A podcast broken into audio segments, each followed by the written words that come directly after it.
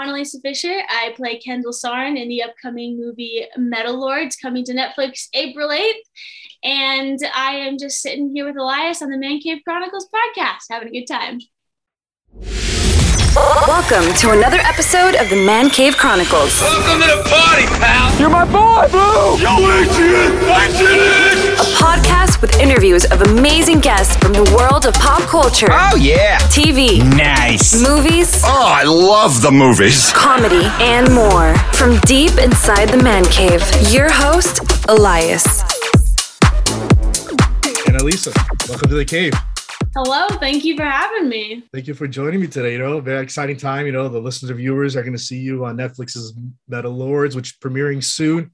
As Kendall, I had the opportunity to watch it early. If you like that kind of music, it's great. I love it. It was a fun, uh, fun entertainment. Let's just say that. Very true. It is definitely a crazy wild ride. Yeah. How do you feel so far about the film?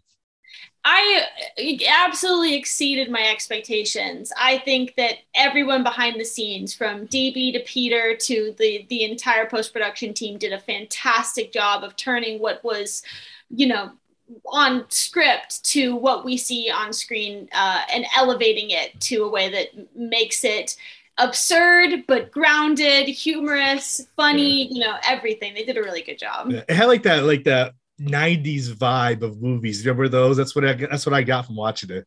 Me too. As soon as that first opening scene happened, I was like, whoa, this is giving me nostalgia vibes that I didn't realize I would get. so before we jump more into the movie, you know, I was trying, I was doing some research research on you, and I, or, born in Oregon. How did you find the acting bug? What made you get into the acting world? So it's a really weird story that goes so far back. My sister really wanted to do acting when she was young, and my sister looks nothing like me. She has this beautiful head of brown curly hair, these this like olive skin, piercing green eyes. She was a beautiful child, like did a bunch of modeling, all this stuff, and she has a heart condition.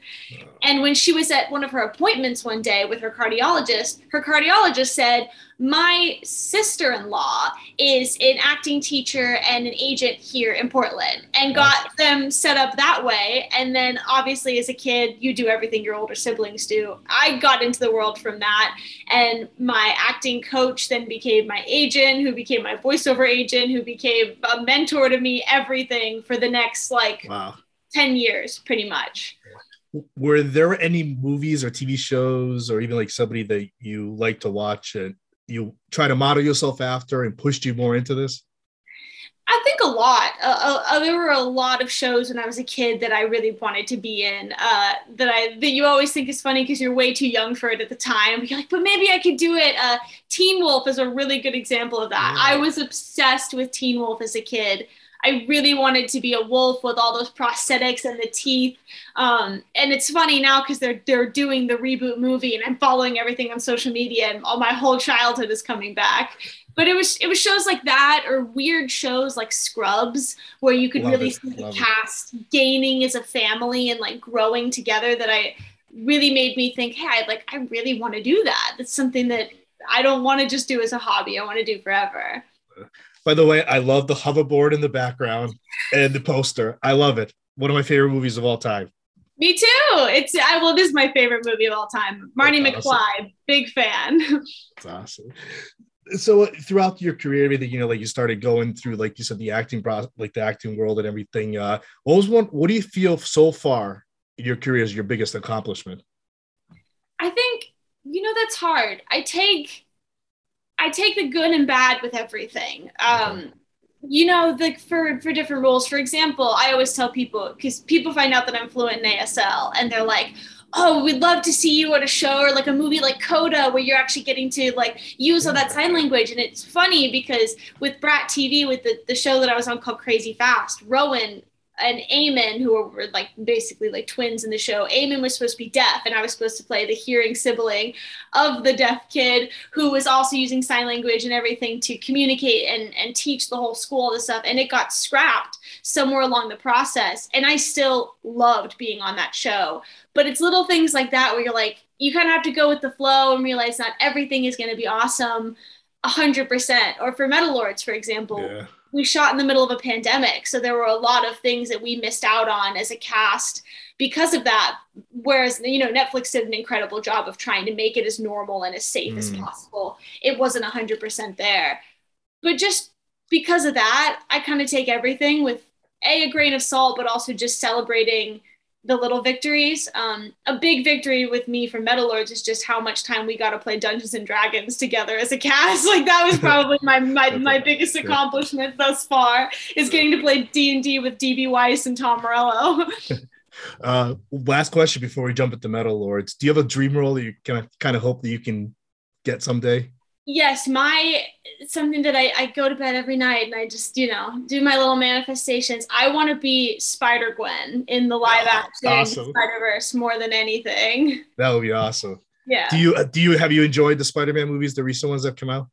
Oh my god, No Way Home, don't even get me started. Screaming, crying, throwing up in in the movie theater. I saw it 6 times. And wow. the Spider-Verse movies, I'm a huge um, Chris and Phil fan. Uh, Chris, yeah, you know, Phil Phil Lord and Chris Miller yeah. write the Lego movies and the Spider Verse movies. So yeah, I'm a huge, huge Spider Verse fan. Awesome. So yeah, let's jump into Metal Lords. How exciting was uh, this role for you, and uh, how did you uh, get approached for it? It was one of those things, you know, you get auditions that come into your email, and every now and then there's always a different reaction. I'll say mm. when I got the audition for Kendall the first thing I said to my rep was, I mean, there's no way I'm going to get this, but I'll give it a shot. Because I just thought she wasn't like me at all, not even a little bit. But the coolest part that I think about auditioning for her was getting to bring parts of me into it that I don't think that the production team was expecting. Um, mm-hmm. When we actually went further along in the process and doing the callbacks and stuff, a lot of the notes that DB gave me even was that he was like, there is a deep seated insecurity and uncomfortableness that you're bringing to Kendall that we really wanted mm-hmm. that we mm-hmm. didn't think we would get. And I think that came from the fact that there was a disconnect between me and her. That every time I stepped into those, you know, pretty dresses and the clothing and everything, I was feeling uncomfortable and not like I was hiding from who I really was. Mm. And that's exactly what Kendall is doing the entire movie. So I am very grateful that I got to do that because I, like I said, I didn't think that I was right for her at all, but wow.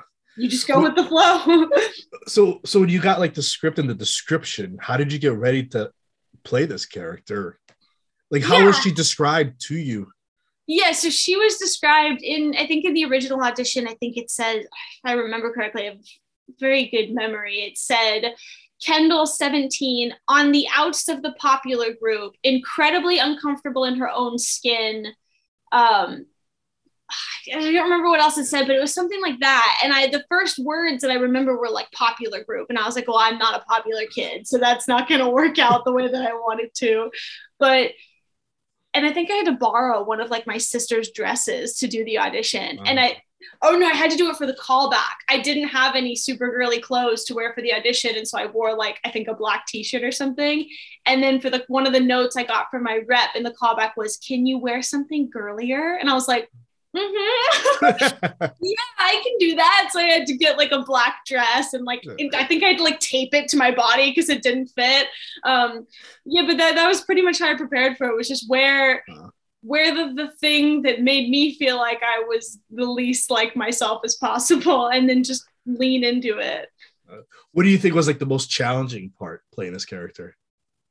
The most challenging part, I think I mean, emotionally was just tapping into that because yeah. I mean, and people will see as they see the movie when when you meet Kendall, there is an anger there, and there is an uncomfortableness, and there is a a sadness that's coming from her that was hard for me to tap into emotionally and leave it on set because you know I've spent a lot of my life trying to be as comfortable in my skin as possible and it's hard to do you know mm. growing up in the world that we've created if you're different than other people people see that and you tend to get made fun of for it and so that was the hardest part i think was letting that those old feelings that i had come out and live with Kendall and then Mm. being able to go home every night. Like there were nights that I would go home and I would just be really sad and I had to remind myself that that's not me, that's Kendall.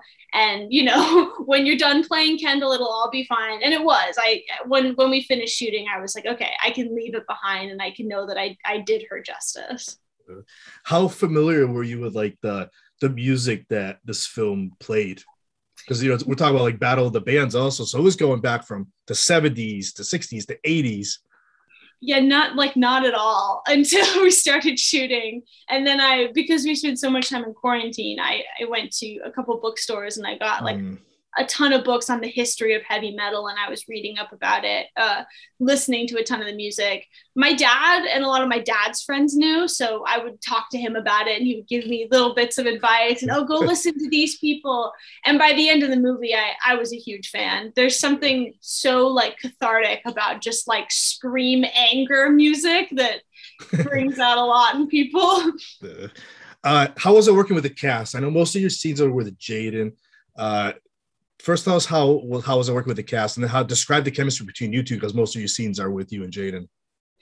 Jaeden is first of all he's an incredible actor uh, and he's a lot like what you would think he's like just a very sweet quiet kid a lot of the time between takes we would just talk about stupid stuff like writing and Hmm. you know who our favorite writers were and what we were up to later that day uh, but he was really nice. Uh, we had to do you know we've had we had some uncomfortable scenes and stuff we had to deal with and he never made it weird. Something that i think dan had said to me when we were shooting i think it was the first time we were all together as a cast shooting a big party scene for the movie he came into one of our green rooms and he was like i am so grateful that there is no toxic energy on this set because he pretty much had cast a bunch of nerds that were just in the you know that maybe Yeah. weren't all playing nerds but everybody was just super into talking about d&d and comics and nobody cared about anything superficial so i was really grateful for that as well What would you say your favorite scene of the movie was? My favorite scene of the movie any scene that hunter and his dad are in are my favorite scenes i think i because i wasn't there obviously shooting any of the one the one-on-one scenes between brett and adrian Yeah. but I was texting because after we got to watch it, I, I was texting Adrian and I was like, I want to cosplay as Hunter for Halloween now. He might be my new favorite person in the world because the the anger between those two characters was one of the funniest things that I've seen in a long time. What was your thoughts after you watched the whole film put together and you watched it? I just thought they did such an incredible job of really getting you know they say it in the movie but you don't really think about it until after you're done watching the movie how real this quote that they threw in was Mm. where i think i think it's hunter or adrian's character hunter who says it that you know metal is all about truth to power Mm. and so much of the movie was just like you sh- you can't care what other people think about you or what weird stuff you have going on or what anger or baggage you're holding on to you got to just live life and you got to live it to the fullest extent you possibly can and be the weirdest self that you can because life is too short to do it and i think that they did a great job of portraying that through metal being the like awesome. we're not sure about metal music So Metal Lords, April 8th, Friday. What's next for you now? Any other projects that you're allowed to tell us about? So I have some stuff coming out. I'm under pretty hard DNA, uh, NDA, DNA. Hello, um, I'm pr- under pretty hard NDA about that I can't Yeah. talk about yet. But I am doing a ton of writing. Uh, something that was that, that gave me the opportunity through the pandemic and shooting Metal Mm. Lords and being in quarantine was I started writing books and I came I came out of quarantine with three completely finished books awesome. that I'm really excited about um, and hope to soon turn into like a series either on Netflix or something. So Great. we'll see. uh, lastly, how can the viewers and listeners find you on uh, social media? Yeah, I am. I think I'm the only human on this planet with my name spelled the way that it is. So if you just Google search Analesa Fisher, uh, that's that's my handle on everything: TikTok, Instagram, Twitter. It's just at Analesa Fisher. I mean, this, this was great. Uh, thank you uh, for coming on the show and giving me a few minutes today. Yeah, thank you so much for having me. I had a great time. That's a wrap. That's a wrap, everybody. That's a wrap. Thanks for listening to the Man Cave Chronicles podcast. I finally get my man cave. You can find us on Twitter, Facebook, and Instagram at the MCC Podcast and our website, themccpodcast.com. Until next time.